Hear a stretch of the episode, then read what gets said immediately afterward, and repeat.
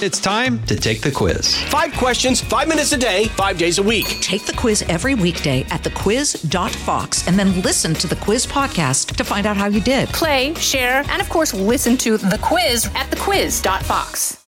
All right, everybody, notebooks away and pens out. It is time for a pop quiz. Nah, I'm just kidding. But it is always good to do a review session because we do cover a lot on this podcast, from the role of the D O J to summer cocktails, to the origins of holidays, to the backgrounds of well-known public figures. And those aren't even all the topics we have covered. So it's always good to do a refresher.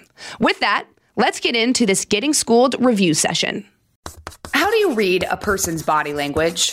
What does it reveal about our internal thoughts and feelings? And how can it be used in everyday life? We'll answer all of these questions and more on this edition of Getting Schooled. I'm Abby Hornacek.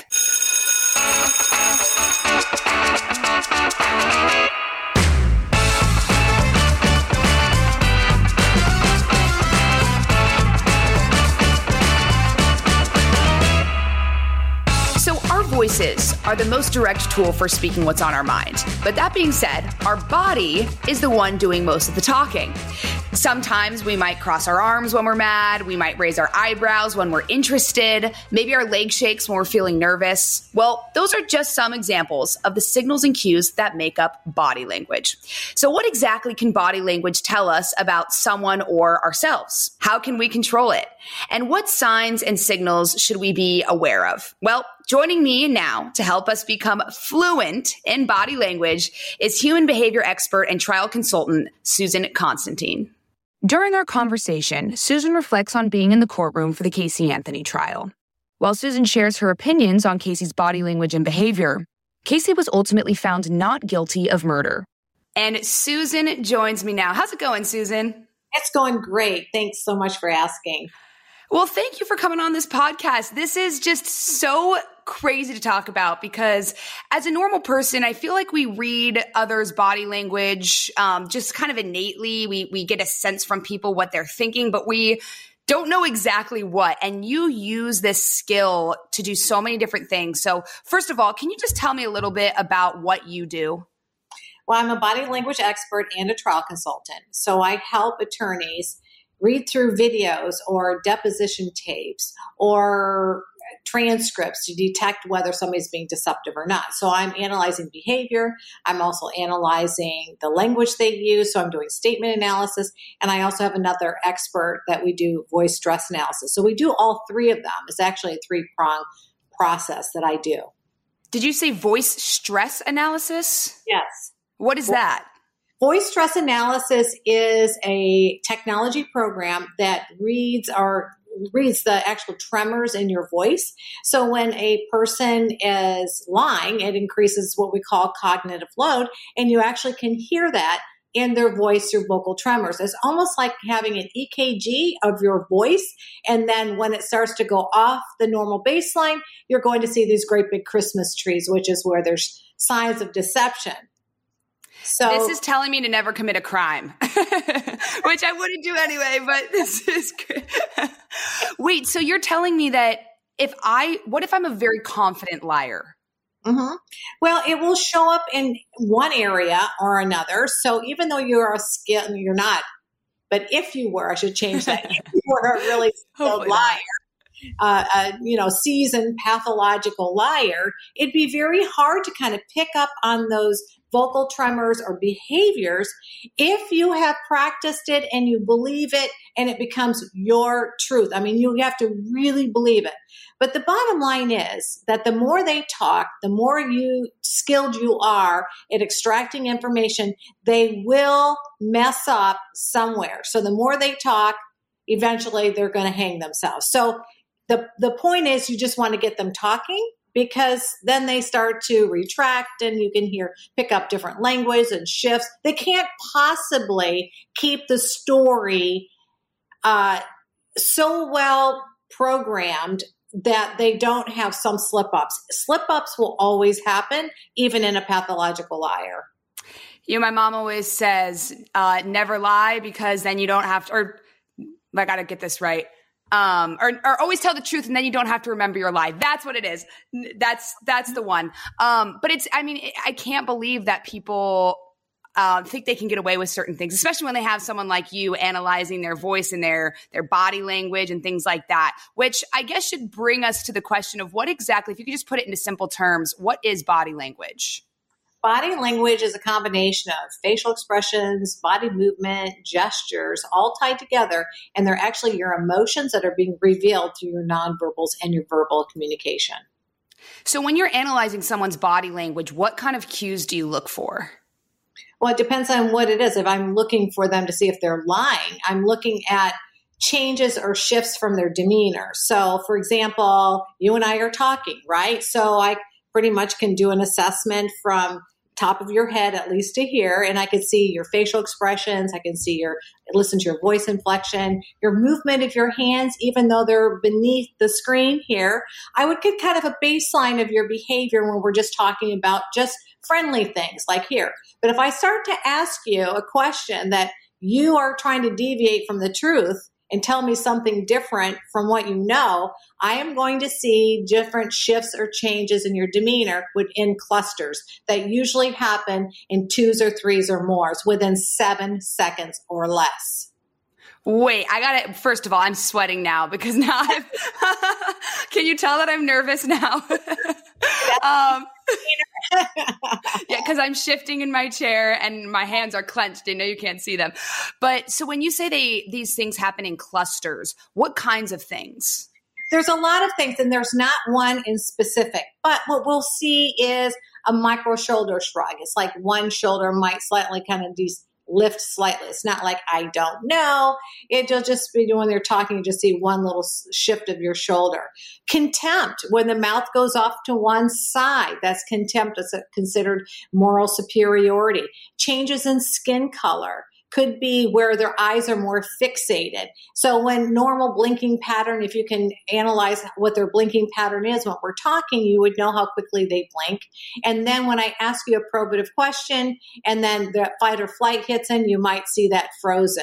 So those are kind of some t- t- cues. Now we hear fidgetiness, scratching the nose, hands over the mouth. All of those are also associated with deception, along with flushing of the skin or red around the eyes or gulping, uh, yawning or giggling. There's all this kind, these are many different deceptors, but there's not one Shaquille O'Neal slam dunk moment. There's not, there's no such thing.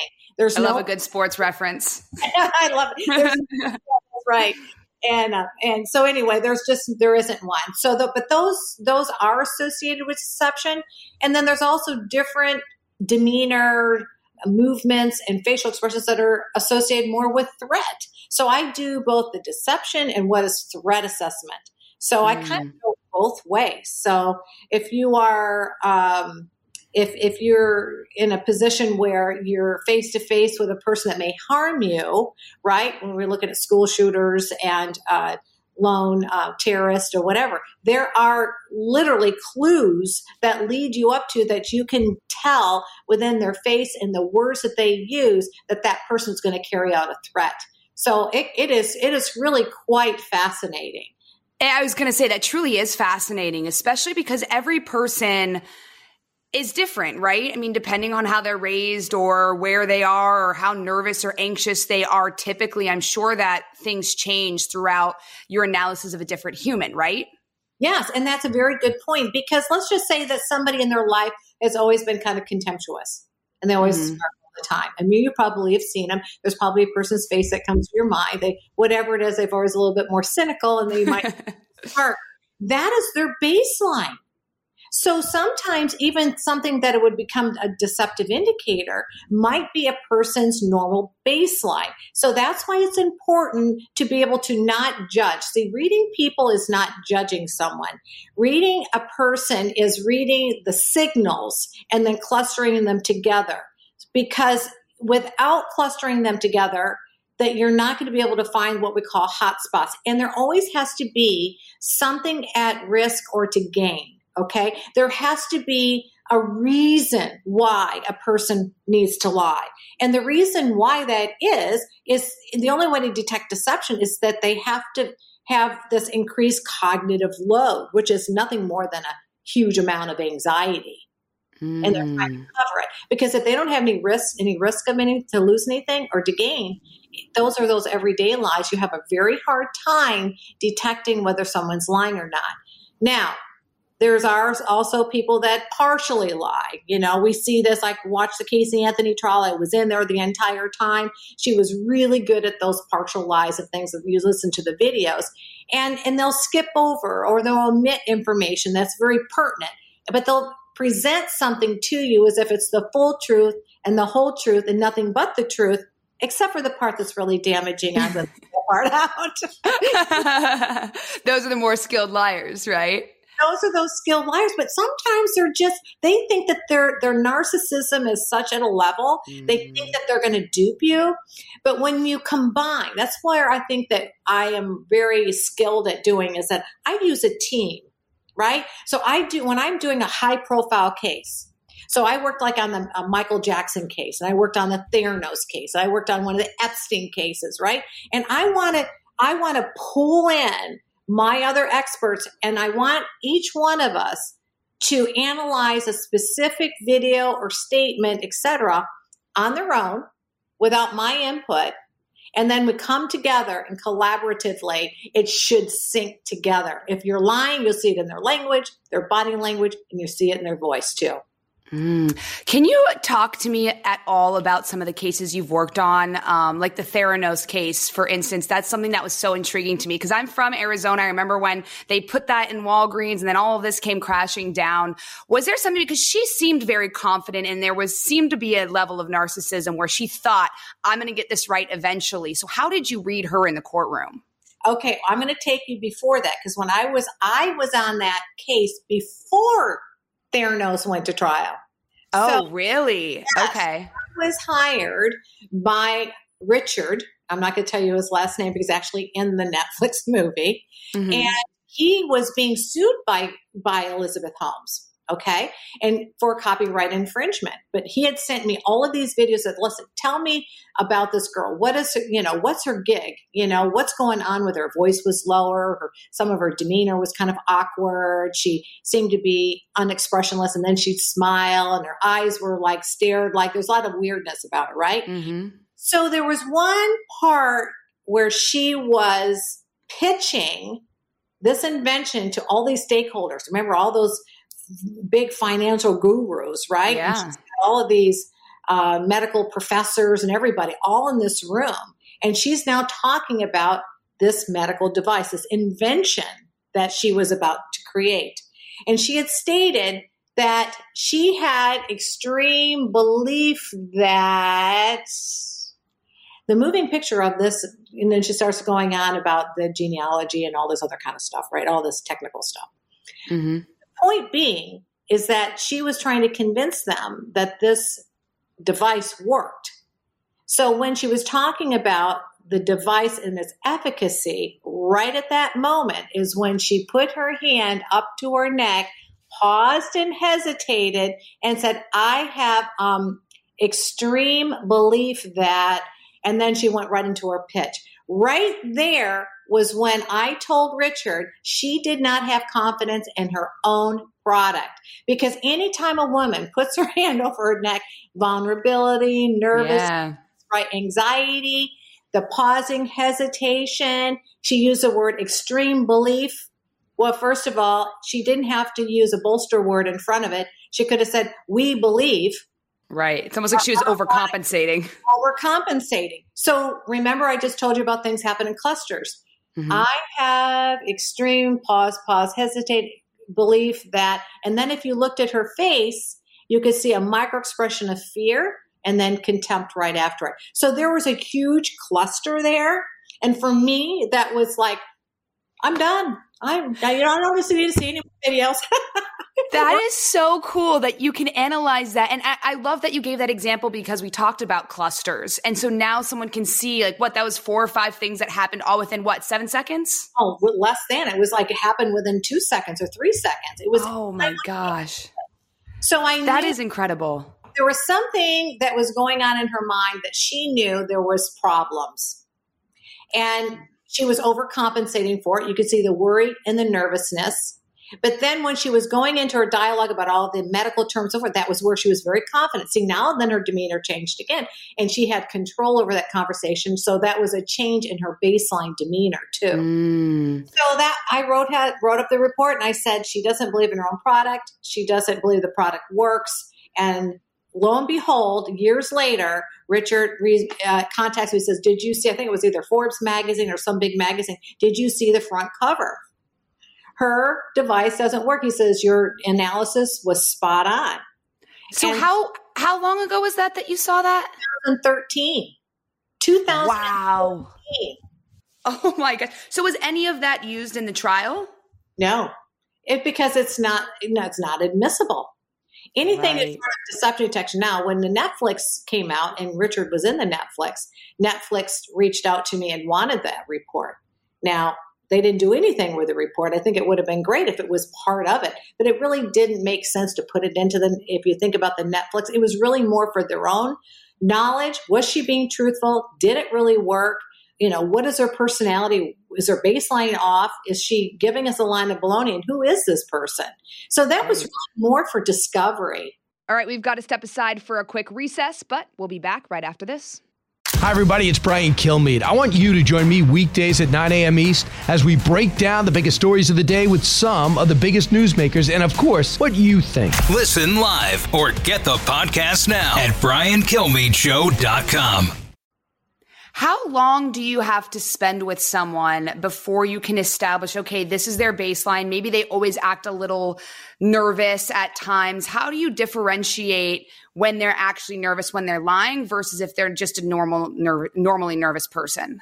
Well, you have to consider the environment. Let's say somebody's taking the stand. They've never been in a courtroom before, right? Or they've never been questioned about something. They've, they don't have any experience in that environment. So that would automatically cause a person to feel a little bit nervous, you or I or any of us. Even myself, if I were on the stand, I've never had to have anybody testify against me. So it's like, you know, that would make me nervous. So of course you would expect that nervousness would be normal.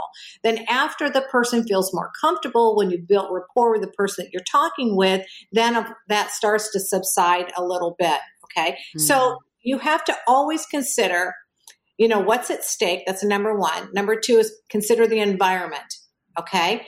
Once you consider the environment, would the person normally be anxious in that situation? And is that really significant, okay? So that is the basis of detecting deception. You have to make sure that there has to be something at stake. There has to be a reason for them, for something to gain or to lose. There has to be high cognitive load. And then when you're when you're wanting to create a baseline, you have to use what we call empathy-based listening. And that is just to really get to know that person um, and not ask them any inquiring questions. I mean, like you and I hit it off from the very beginning. You were very easy, bright smile, very easy to build rapport with, no problem whatsoever. What about someone that doesn't have that ability, has that very stone-faced appearance, doesn't really share a lot, you know, seems to be more quiet, seems to be very guarded. So then what do you do with something like that? Well, as a really skilled body language expert or interrogator or an investigator, you have to build rapport. And you also have to mirror that level of in, uh, energy that they have. Because if I were to come into a room with my big personality, with someone that doesn't have a big personality, that is going to shut them right down. So mm. you have to work on building their trust. So how long does it take? It really depends on your skill and how well and how quick you can build rapport with someone. For me, I've pretty much nailed it pretty quickly. I mean, I could stand in a grocery store line, make good eye contact, and before you know it, they're telling me their whole story. And I'm like, I really didn't need to hear that. You know, so connected. People by and most people don't really make good eye contact. They don't feel really comfortable, and and also there's some people that just don't make a good eye contact and are very introverted. And with mm. that said, you have to respect that, and then make them feel comfortable. So you, more you find commonalities, things that are their interest. It could be someone you don't have. You personally may not have any interest in cars, but You, you notice that they had, let's say, an old Mustang that they pulled up in. You might want to use that as an intro to get in. Hey, I saw this really cool uh, Mustang you pulled up in when you came in today. Tell me, tell me about that. Or maybe you see a photograph or something that's on someone's desk and you try to pull a nugget from there to see if they'll kind of bite at it to get them to open up. Because people really do want to talk and they want to tell you everything, but they want to feel safe and they want to be validated and they want to be heard. And as long as you can apply those really good communication and rapport building skills, you can get information from people. Susan, you have incredible people skills. That's, that takes such skill to be able to do that. And you're such a lovely person too. So I'm sure part of that comes naturally to you. But how did you learn all of these things? I mean, when you just walk down the street, and I, I'm sure you learn it in the classroom, but when you go outside of the classroom, I mean, what are you looking for and how do you change the way that you learn based off of who you're talking to? Well, can I start with my story of how I got into this? Yeah, let's do that. Oh. Because this is going to be a little bit of a kind of a creepy story, but this is what actually happened to me. And we it love creepy. It's October. This is definitely a Halloween story. So yeah. I, I was fifteen years old, and I was supposed to be babysitting for a girlfriend, for with a girlfriend around the corner. Um, a friend of mine had a lady that was uh, around the corner, wanted us to babysit for her. And while we were there, my mother, first of all, didn't like the neighborhood. She thought it was a horrible neighborhood. I didn't like the fact that you were over there fifteen years old because it was very kind of in a bad neighborhood. I'm like, ah, Ma, don't worry about it. It's no big deal. And I'm thinking, hey, I get seventy-five cents, right? And, you know, for three hours, twenty-five cents an hour back then was a lot of money. And that was my roller yeah. money, right? So uh, when I was there, my friend said to me out of the blue, she says, what would you do if somebody came in here and killed us tonight?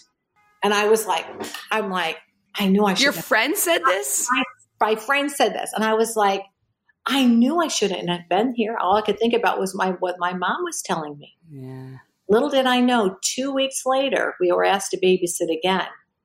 And that right before we're getting ready to babysit, the person decided that to call it off because her date stood her up. I'm still sitting on the porch waiting for the call for us to go walk around the corner. And while that happened, a van pulled up in front of my friend's house, got out, walked down the street, and started opening up car doors. His behavior was very odd. And shortly after that, within a half an hour, he comes running out between my girlfriend's house, the house next door, goes to the back of the van, which is directly in front of my friend's house, opens up the back, throws something in there, gets in the van and peels off. And he realizes that somebody saw him, who which was me and someone else. Didn't take very long until we saw helicopters that were flying through neighborhoods with big spotlights and policemen with police dogs that were canvassing the area. I said, did you kids see anything? And I said, yeah, I saw this man. He had curly hair. He was wearing jeans. This is what his T-shirt said. This is the, I was driving a van. This is what it said on the van. And I gave him the whole description. Do you know they caught him within a short period of time? And because you gave such a detailed description. Yes. And, and we asked him what happened. He said, the man that you saw just murdered a woman around the corner. Had stabbed her twenty-one times with a knife. Now, is that the creepiest story you've ever heard? Yes.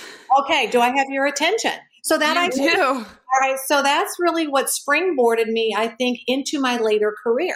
Little did I ever know that I was very perceptive. I was able to pick up on simple little nuances or lettering on the van or the, the texture of the hair, or clothing they were wearing, that I was hyper aware of these things. So there was that instinctive part of it. And then, of course, the trained part of it. So moving forward, um, I was a trial, I became a trial consultant. And from that, I had to know how to read people because that's part of the whole subjective part of deselection. What are they, not so much what they say, but their demeanor when they're talking about, you know, whether they could be a fair and impartial juror. And so I got tremendous amount of training. And as you can see, probably I've got all the way around here, like probably twenty some different certifications, and how to read people from facial expressions to analytic interviewing, to cognitive interviewing, to investigative, interrogative interviewing, uh, facial expression training, voice stress analysis, criminal intelligence training. I mean, you name it, I got it. And so then I applied all of those skills in reading facial expressions, body language, putting it all together, voice inflection, statement analysis. And then I applied that while I was in the courtroom and helping attorneys deselect jurors. So that's actually my, mm. that's how I got into it. That's a really good point too with the jurors, because there's so there's so many times where you think, well, how there's no way that all these people can be that impartial. I mean, as human beings, we all have our opinions, and you know, that's that is really an awesome thing to know that there's someone like you in there reading people to make sure that they are the best person for the job. Right. And then now then you can take those skills once you know what to look for. You can use it literally in every aspect of your life. Think for single people that are out there dating and trying to meet somebody nice, or are trying to vet somebody on um, FaceTiming them that you met on the computer, which is an, through an application dating app, to in business if you're prospecting and or negotiation or mediation. I mean, it literally, you can use it in every aspect of your life, even in determining whether there are some dangerous behaviors that your children mm. might be exhibiting. So I just, you know, I love what I do because it works. It's helped so many people. And it even helped to identify the profile of a serial killer that was in Tampa, Florida, that happened, well, probably three, four years ago, where they had no idea who this suspect was. It was just literally walking up to people and shooting them. And they What's had no problem with people.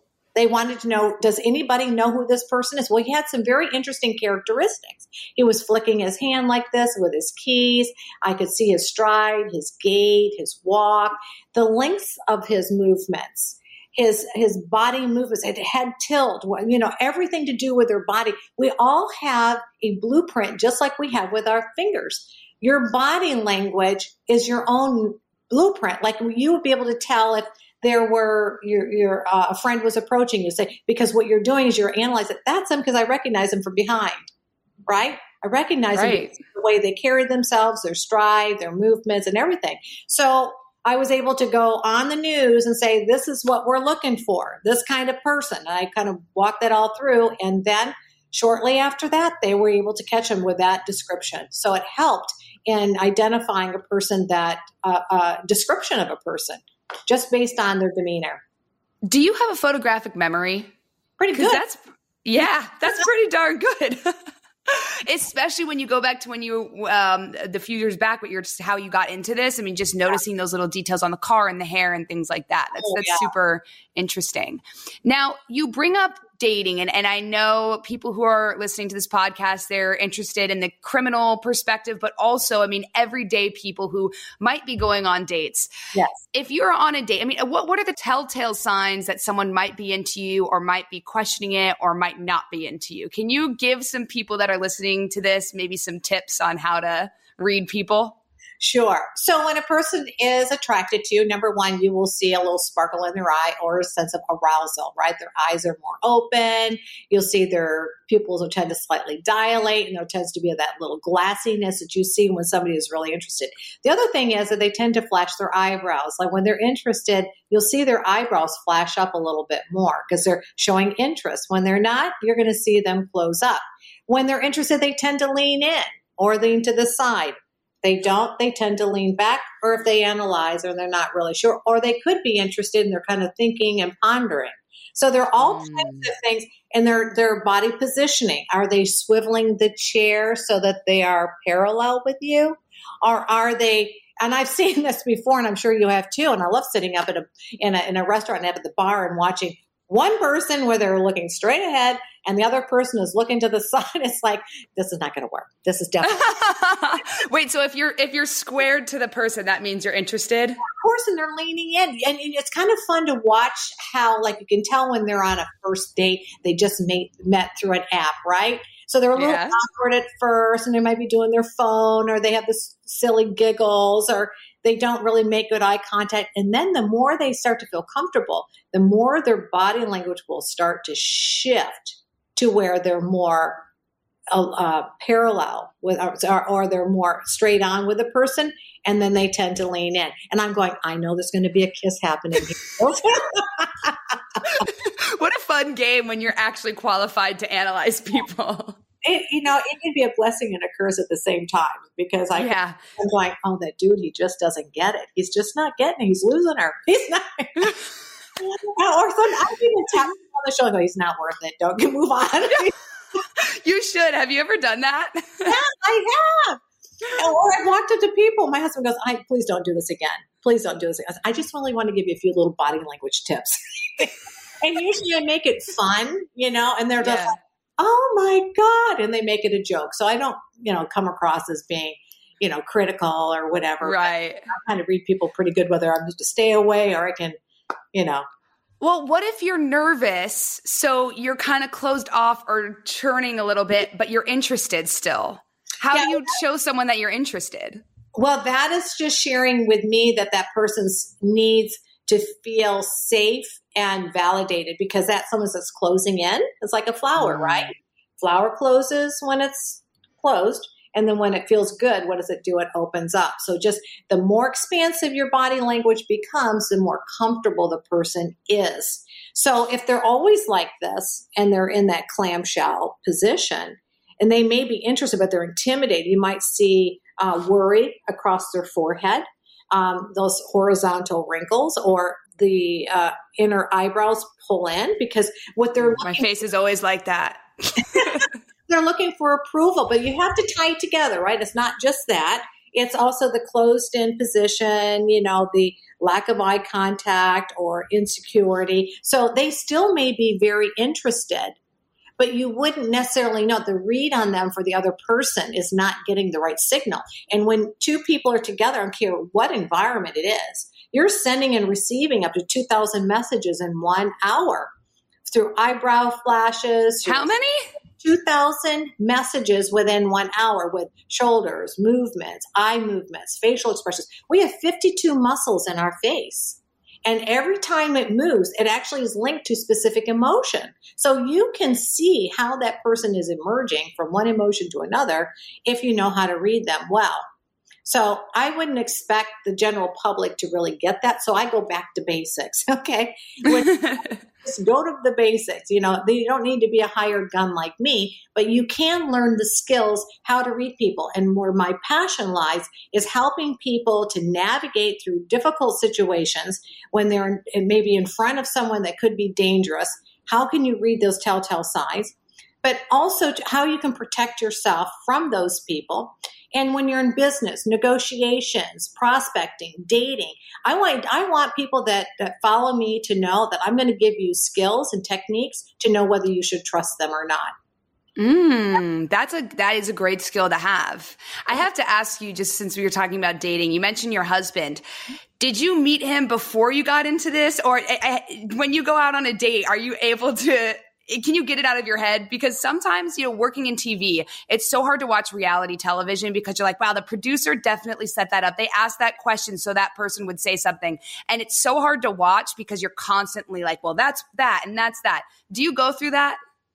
Yeah, well, I'll tell you the funny story about that, because I did meet my husband when I was training his entire uh, company, all the executives, how to read body language. He was my student. And uh, no way. Yeah, so I didn't really notice him too much. I, and after I had left, I got a nice email, and he says I was the guy in the second row with a nice with a pink shirt on, and you know, it was, was perfect gentleman. And I said, send me a picture, because right, I'm a learner. There was a lot of guys in the room. Which one was he?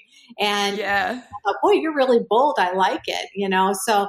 Anyway, and then I had seen that, of course, he had gone through my website, literally looked at every single page, because I was like, this dude's really vetting me. What is going on? So I, um, he asked me out to go to dinner, and we've never been apart since. We've laughed that first date, and we laugh all the time. And he tells people, he says, because they asked him the same question, how did you do it? How, how can you date someone like her that can read everything that you're doing and detect whether you're lying? And he says, you just don't lie to her. Smart man. That is a smart man. Wait, what a cool story. Yeah. So uh, he now uses those techniques against me. So every remember, I taught him so well he can tell me when I'm not telling him the truth. And it's usually if I spend too much money on something, or I tell him it was on sale, and it was definitely. Uh, you know, he can tell when you're lying. Yeah, he can say, no, you're lying to me. And I'm like, ah. That is amazing. Well, it just shows that it was meant to be. He was there in that pink shirt. I mean, yeah. Pink shirts bring people together.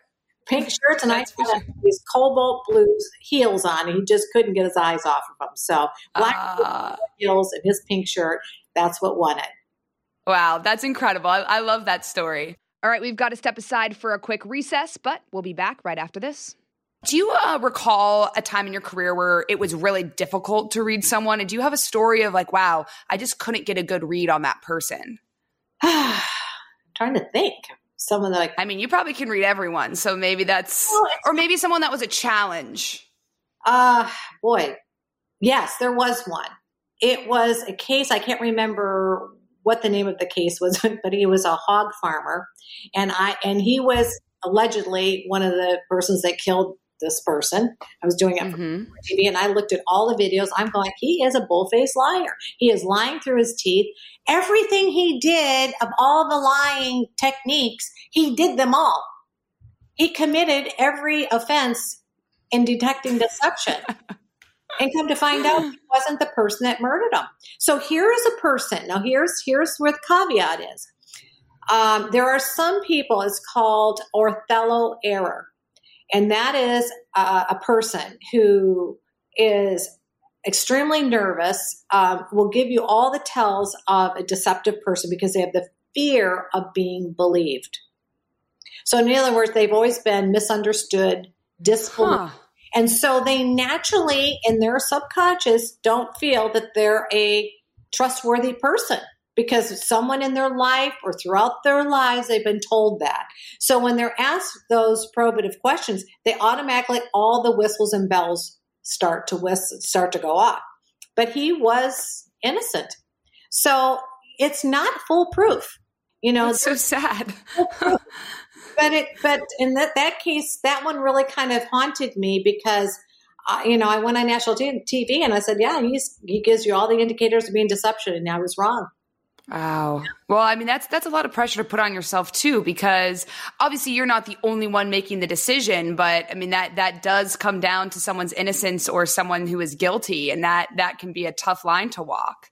Yeah, because in this case, he was one that was trying to avoid. He didn't, he didn't care about the victim, which is some lack of empathy you would normally see. And this was somebody that was like a next door neighbor, and it was a younger kid, right? Mm. And he had no empathy whatsoever. Like, he didn't want to be involved, didn't want anything to do with it. But he his, was just that kind of recluse person. Don't bother me. I live in my own cocoon, and I don't want to be bothered. And so when right. we get all together. Now, keep in mind, that's just behavior. If I would have run him through the voice stress analyzer, probably would have seen no deception. But I didn't go to that length.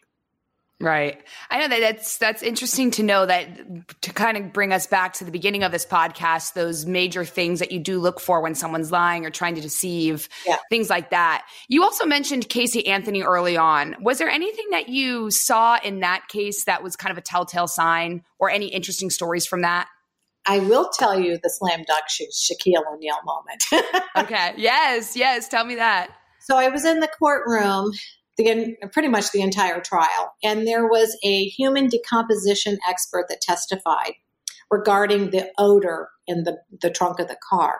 Mm-hmm. And when he talked about lifting the trunk and smelling this horrible, putrid smell of decomposition, at that point in time, Casey Anthony did this. And I looked over, I said, I went over to my friend, I go, did you see that? She goes, what? She showed disgust. Now, if that was your daughter and you were hearing about your daughter that could have been possibly dead and her human decomposition was in that car, and you're a mom and you heard that, what would the natural emotion be? Not disgust. Not disgust. So yeah. the strongest emotion is smell. So me, when I'm looking at that, she was recalling that time where she smelled that odor, and she recalled it instantly because it was already mapped into her subconscious mind. And that's the reason why she showed disgust. Really? Yes. So this, this is interesting. This is a fascinating point too, because we did a podcast about the subconscious mind and how often our subconscious mind kind of dictates our actions. So mm-hmm. are you saying that when something's mapped into your mind, you can't necessarily control, no matter how skilled of a pathological liar you are, you can't break those habits of just a reaction of something that kind of comes to your forefront of your mind? Correct, because that's a feeder memory. Oh, it's a, a feeder memory. Feeder, what is that?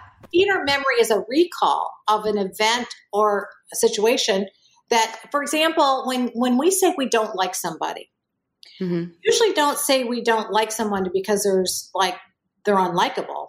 It's going to remind you of someone or something that you didn't like about somebody else or maybe your own self. It's a feeder memory. It's a recall.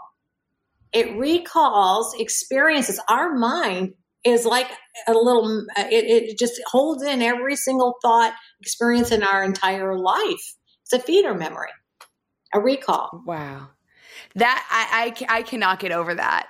So yeah. Then what did you do in that moment?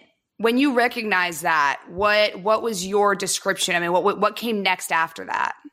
I don't remember what she did after that. I don't recall because that was so profound to me. Um, yeah. No, but what did you do? I mean, who do you talk to about that when you say, well, hey, I, I got this Shaquille O'Neal slam dunk? I'm in the media. So they had, they had a stage, you know, every major station, including Fox, C N N, yep. you know, H L N, remember all that? We're all there. Yeah. So I was going from, you know, one network to another, reporting and everything that I saw through that entire trial. So where did I share it? I shared it on national television. And, and I then helped, that helped. Well, I, I just helped to, um, didn't help her get off by all means, but it did because the jury didn't know that. The, I don't know if the jury even saw that. I was seated in a place where I could see her. So mm-hmm. I was on the opposite side, which is, you know, instead of being behind the, um, I mean, I was sitting on the prosecution, not behind the defense, because from the de- defense, I couldn't see her. And in fact, she was she was seated directly across from the jury. So I had to position myself where I could see a straight-on picture of her and also watch the jury. So I had to be strategic and where I was in the courtroom so I could see that. But I don't know if the jury saw that. Right. I don't know if they were listening, or hopefully, to the witness that was testifying, not Casey and her responses. I don't think they would have. That they would have been directed there. They were directed towards the testimony. You should be on every jury. That's what I've come to. That would be a, a horrible life because that would be a lot of work for you. But a lot of work. Yes. Yeah. Um, what What are some of the most common misconceptions that you come across when it comes to reading nonverbal cues? Would you say? Yeah. So there's a really good one that's a is being taught even with law enforcement is. Your eye movements will tell you whether you're telling the truth or you're lying. So they'll say, well, if you're right-handed and you look up to the right-hand corner, you're now visualizing an untruth. And if you look up to the left-hand corner up high, if you're right-handed, that would mean that you're telling the truth. Or if your, your eyes go side to side, that's the other one too, where people say, well, if you're, you're, you don't make eye contact and your eyes shift from side to side, you're also lying. Everything to do with eye movement cues has been debunked. twenty-two out of twenty-three peer-reviewed research articles has debunked that. It does not work, and people even today still use it. The, uh, yeah, it's that's not good. No, in fact, the, the researchers found that when you lock eyes, where your eyes are more frozen, like I did not have sex with that woman, Monica Lewinsky. Yeah. That, that, remember that frozen intimidation, right? So yeah. That's frozen eyes, not the, not this or the eyes going up to the right or left. Rapid eye blinking also is not a sign of deception. It just shows that there's cognitive load or anxiety, and everything has to tie into content. Whatever is they're listening to, whether whatever they're being questioned about, whatever um, information that is brought to them, evidence. You you have to tie the demeanor and responses to that stimuli, and it has to be immediate. It's not ten seconds later or thirty second late, seconds later. That hat doesn't, because once you go beyond seven seconds, the subconscious mind goes on to another thought.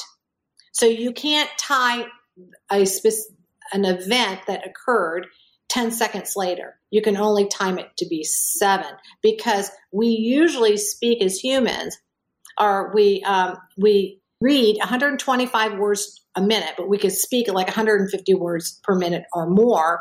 But our mind moves ten times faster. So when you tie in all of the how fast or slow the brain works, and we found this work with stenographers, that beyond that seven seconds, it goes on to another topic. So so that's why you can't uh, you can't go beyond that time. You have to be very careful unless it's another cluster, which can be another cluster if there's another stimuli. Okay, so okay. That's one. The other thing is, is that anytime you scratch your nose or you're fidgety, um, none of those are signs of deception. It's just signs of anxiety.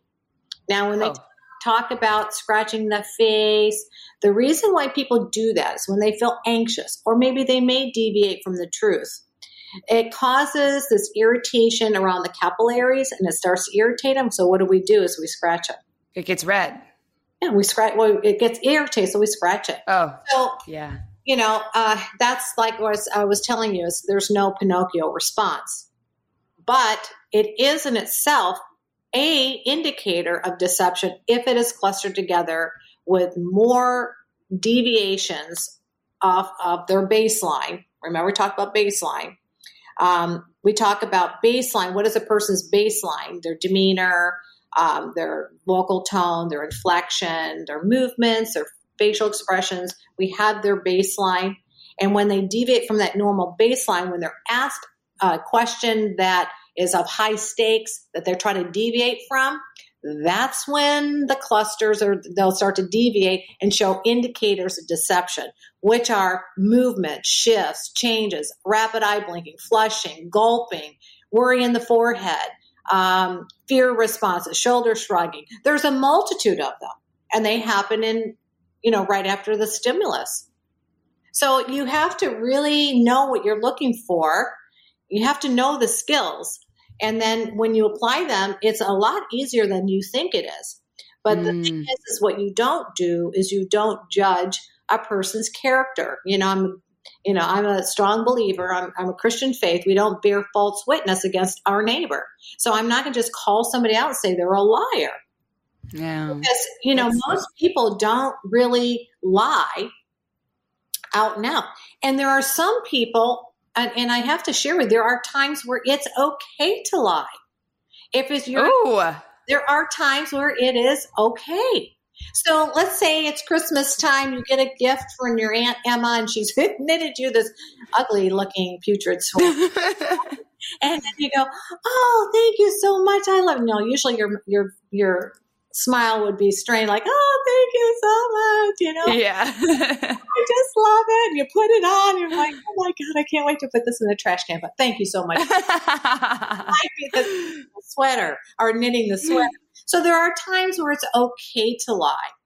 Um, yeah. What about when you're in danger? What about if a, uh, a child has or uh, ha- is in danger, right? Sometimes it's it's okay to lie to protect yourself from the abuser. So Absolutely. if that abuser was in the room with you, to save yourself from being abused when you leave, if she, that person, he or she tells the examiner or uh, children and families uh, investigator a question in front of the abuser, she may, mm. may lie. Um, just so to pro- so we can lie because we want to protect ourselves. Sometimes we want to protect somebody else. We might lie to protect the identity of somebody else. And I think that Casey Anthony, uh, George, uh, Cindy Anthony did that for Casey. So when you think about, if you were the mom, are you going to sell your daughter out? She's going to skim over pertinent information, and she's going to lie for her kid. Mm. And, and there's certain times where you would expect that a parent would go to bat for your kid, even though it was a lie.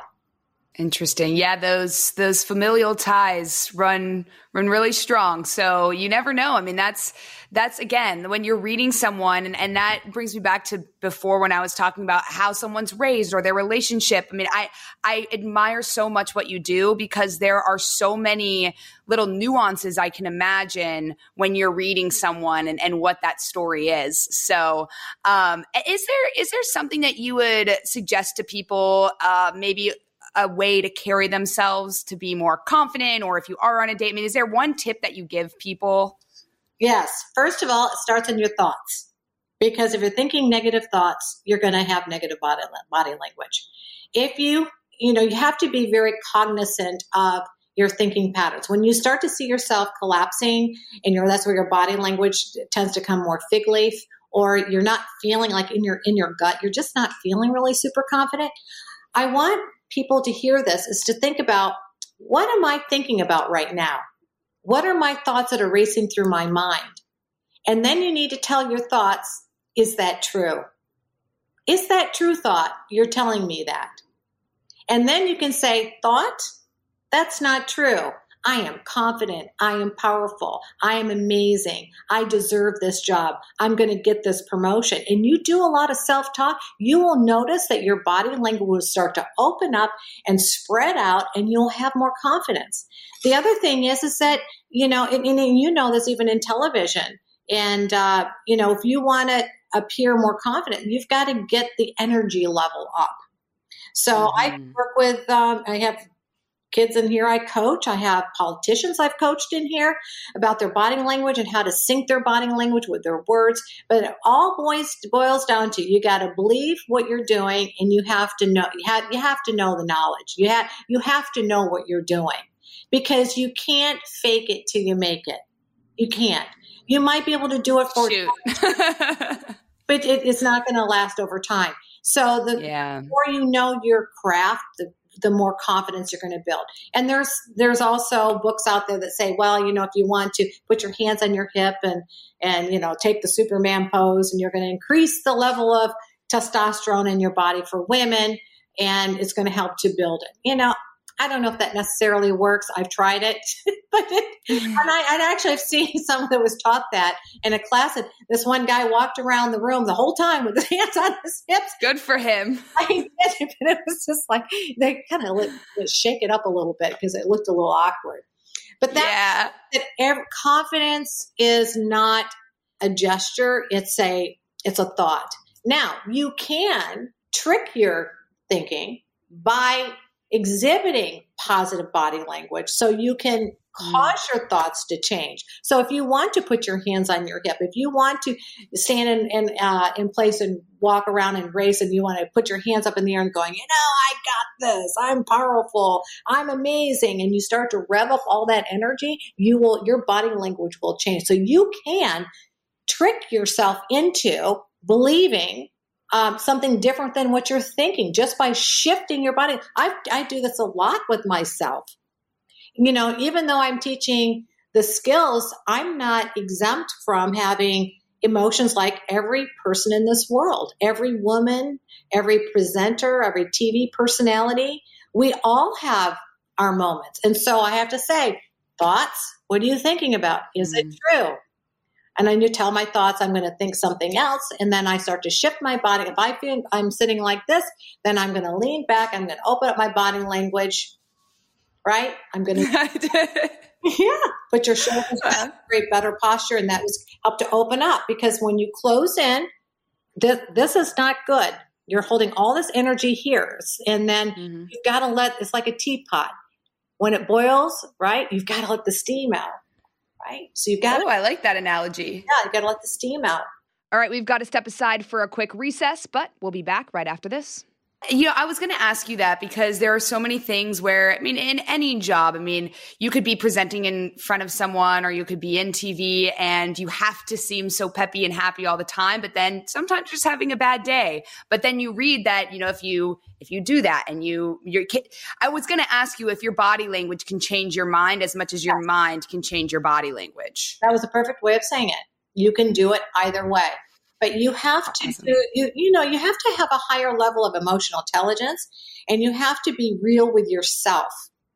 Mm. And, and when you're real with yourself, in fact, I have a book that's going to be coming out next year. I'm going through all my um, interviews right now with all the top five publishers. So by the end of next week, I'll have a book that book proposal. And amazing. Congrats. Yes. And, um, and that's one of the things I talk about in my last chapter is really about getting real with yourself. Are you an honest person? How do you answer? How, how are you out there in society? Do we, t- I had a good friend of mine say to me, you know, I took this test about whether I was deceptive or not. She goes, I couldn't believe it. I'm a very deceptive person. And were you like, I knew that already? Well, what she did, she, She thinks very strategic. So in other words, if she wanted to go to your dinner party, it wasn't that she would just want to go to your dinner party to get to know you. She was thinking about every person she's going to meet in the room.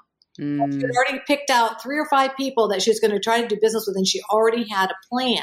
So in other words, her motive was not pure.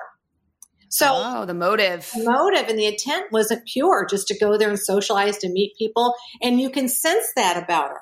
She does tend to be very strategic and have a, a plan in place. Now, mm. you know, I guess that's okay if you're going to go into a networking event, but you know, people do business with people they like and build rapport and they trust. And people can pick up, you know what, very quickly. We're instinctively, yeah. we can read it. Do you think that a regular person, someone who is not trained, picks up on body cues more than they realize? Women are more perceptive than men. So, but the research has found that only fifty percent at best are good at picking up, at flipping a coin, at detecting deception. So that's pretty really? incredible. That's including psychologists, uh, federal uh, uh, federal agents, and uh, professionals that analyze people, right? And it's because they're not trained really what to look like. Like today I had a, a call with Doctor Matsumoto, and we're working on a program for threat assessment. And I said, let's talk about, why do people say when they say that this is all pseudoscience? Because we get that one too. Oh, this is just all pseudoscience. Really? Oh, no. Yes, yes. I do not think this is pseudoscience. No. This is the most science that you can get. Well, let me tell you, there's a thick manual by the American Psychological Association that tells you every cue you can imagine that is linked with emotions or reading people, and they compare them to different people of different cultures and age groups and whatever. There is a there is truth, but it takes skill. It truly is an art and science. Mm, so absolutely. Most, most people um, are not accurate in reading people, but they do have an intuition, um, a an immediate gut reaction. I mean, you know, you're a woman. How many times have we walked into a room, we saw someone we didn't like, we go, ew, I don't like her. Ew. You can tell right away, right? I don't like her. What is it? I don't like her, the way she stands, the way she looks, the way she carries herself. There's something about that person you instantly don't like. So then what do we do? We cast judgment. Oh, so, yeah, that's interesting. We cast. And judgment. I wonder why, is there anything that says why women are better at these things than men? I think that, I mean, we're better at everything, but I'm just kidding. Intuitiveness as a mother, as a built-in, as a woman, being aware of, I mean, when you think about, we are made to know and to hear the voices of our baby, the different cries. We are very, we are very perceptive of that. Instinctive. Right. I was just going to ask, because you brought up motivation. I, I I am curious how, as a regular person, for instance, if you're on a date and someone's making really good eye contact with you the whole time and you think, oh, that person's into me. What if they're just good at making eye contact? I mean, how do you differentiate that? Well, if they're making good eye contact, all you can um, assume from that is that they're interested. That's it. Could be interested in the conversation. Right? Could be something they might be interested in you of your intellect. Are they interested in you physically? You know, there is a different look, you know, with a, the eyebrows and the eye move, the eye concentration versus someone that's just really interested in everything you have to say. You know, they might, you know, you don't know why they're interested. All we know is they're interested. When they have the raised eyebrows, um, when you see the lid of their eye, like when you lift this way, that's a person that's showing interest. Okay. But we don't know why they're interested. Don't know why. You have to tie it to the content. If they're looking at and they're smiling when they're listening to you and they're they're gazing in your eyes, of course. And like, you know, they might be thinking other things, you know. You know, and you have to decide if that's, you know, that's the course you want to go. But uh, interest is always arousal, good eye contact. Uh, never usually turning away. Most people, if they do that, they're just very timid, insecure, lack of confidence. You know, most people are not attracted to that. And, and, and we are, we connect through our eyes. So the eyes are the windows of the soul, right? When you, when you make really good eye contact, there is, there is something that you go beyond that surface and inside, and you could feel almost their thoughts and their feelings when you really make good eye contact. Man, I wish we were doing this podcast in person, because I feel like when you when you talk about eye contact, when you talk about different body cues, it's a little bit easier, I'm sure, to read in person because, you know, we only get this much of the other person.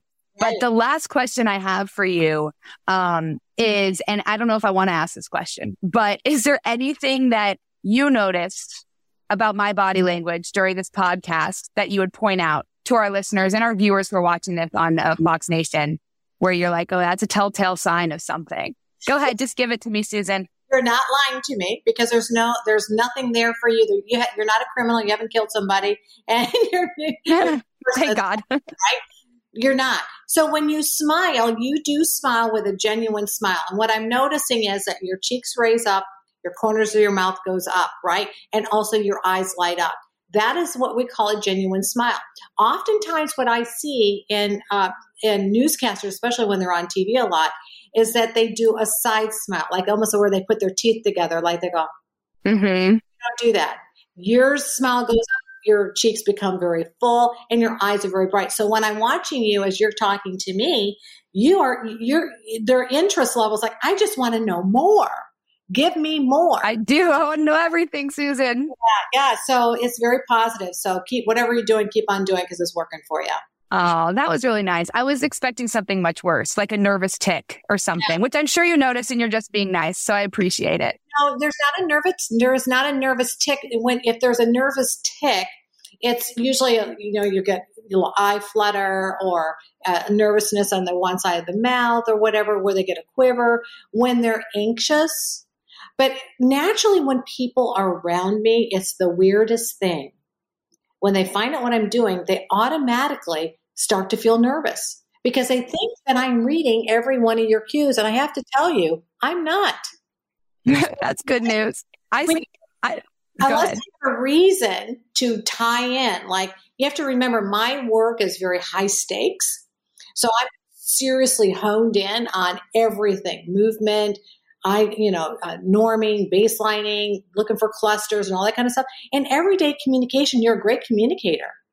You know, um, the thing is, when I look at your body language, you're not using a lot of hand gestures when you talk. That's part of being on a podcast too. You want to keep things within your frame. You do that naturally. Oh, thank so, you. Well, that- you're, you're, a, by the way, you're a very easy person to talk to. So that's probably why this is, this is easier for me. Yeah. Yeah. So you did really good. Well, thank you. Well, th- this was so much fun. And when your book comes out, you have to let us know. Do you have a title for it yet so people can look it up? How to Spot a Liar in Seven Seconds or Less. See it right there? I love that. Okay. So um, our listeners, our viewers can get that. Um, and I would love to have you back on the podcast if you'd be so willing. Um, we'll talk about anything that you want to talk about. You were so awesome. I really appreciate it. And thanks for sharing all of your insight and those fun stories too. The one that got you into this was not so fun. That was a little scary for you, I'm sure. But how you met your husband was, was a fun one. So I appreciate it. Thank you.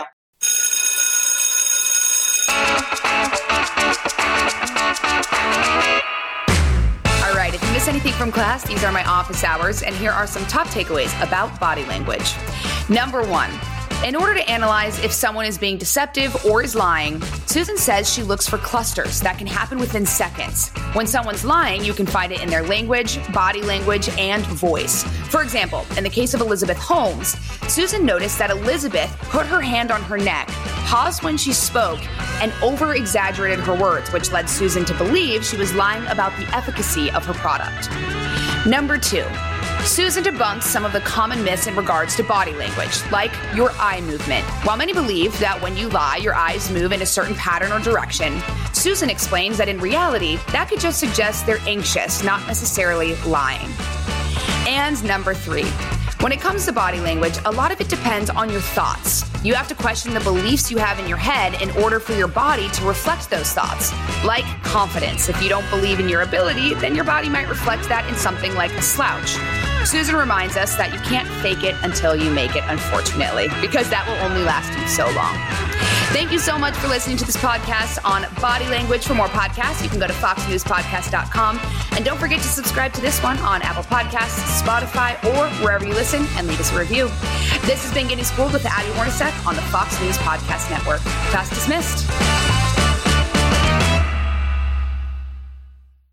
Kudlow on Fox Business is now on the go for podcast fans. Get key interviews with the biggest business newsmakers of the day. The Kudlow podcast will be available on the go after the show every weekday at fox business podcasts dot com or wherever you download your favorite podcasts.